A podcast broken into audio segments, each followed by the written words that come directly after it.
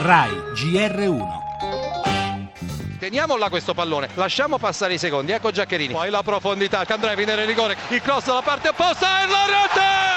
E la rete di Pellè! È il raddoppio degli azzurri! E l'Italia adesso è avanti 2-0! Abbiamo vinto noi! più che meritata perché l'Italia non ha rischiato nulla dal punto di vista delle occasioni.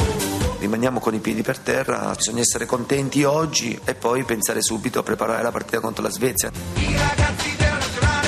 L'uomo del match è stato Giaccherini, l'autore del primo gol che ha sbloccato la partita alla mezz'ora. Eh, Il mister eh, mi ha detto che se sbagliavo un gol come avevo sbagliato magari contro la Scozia mi avrebbe fatto tornare a piedi.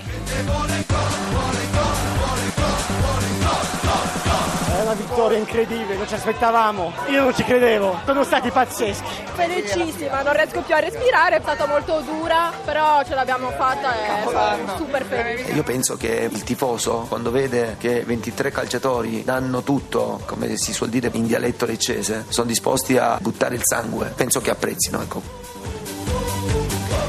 E metafore salentine a parte, a firmare letteralmente col sangue questa vittoria è stato proprio Antonio Conte che sul volto portava i segni del travolgente abbraccio di tutta la panchina dopo il primo gol firmato Giaccherini. Banale incidente di percorso nella serata perfetta. Belgio battuto, prestazione convincente, con un'Italia molto concreta che ha saputo anche soffrire per poi colpire al momento giusto, come ha fatto Pellè negli ultimi minuti, chiudendo così i giochi.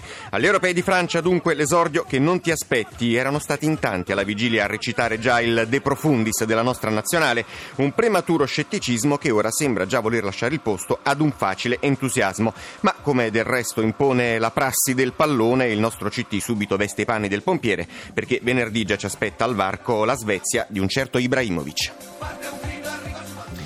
In primo piano del nostro giornale ancora la strage di Orlando. Obama sarà nella città giovedì prossimo per ricordare le vittime. Si indaga sui legami tra il killer e l'ISIS ed è stato rivendicato sul web dal califfato anche l'omicidio di due agenti nei pressi di Parigi. La politica questa mattina l'operazione al cuore di Silvio Berlusconi. Conto alla rovescia intanto per i ballottaggi di domenica prossima, ultimi giorni di campagna elettorale. Parleremo anche del rischio Brexit che continua a piegare le borse attesa la riapertura delle piazze europee tra meno di un'ora. Cronaca questa mattina all'alba operazione dell'antimafia a Napoli contro un importante clan del Rione Sanità. Vi parleremo anche di un caso di successo tutto italiano. Massimo Bottura è stato incoronato questa notte a New York miglior chef del mondo.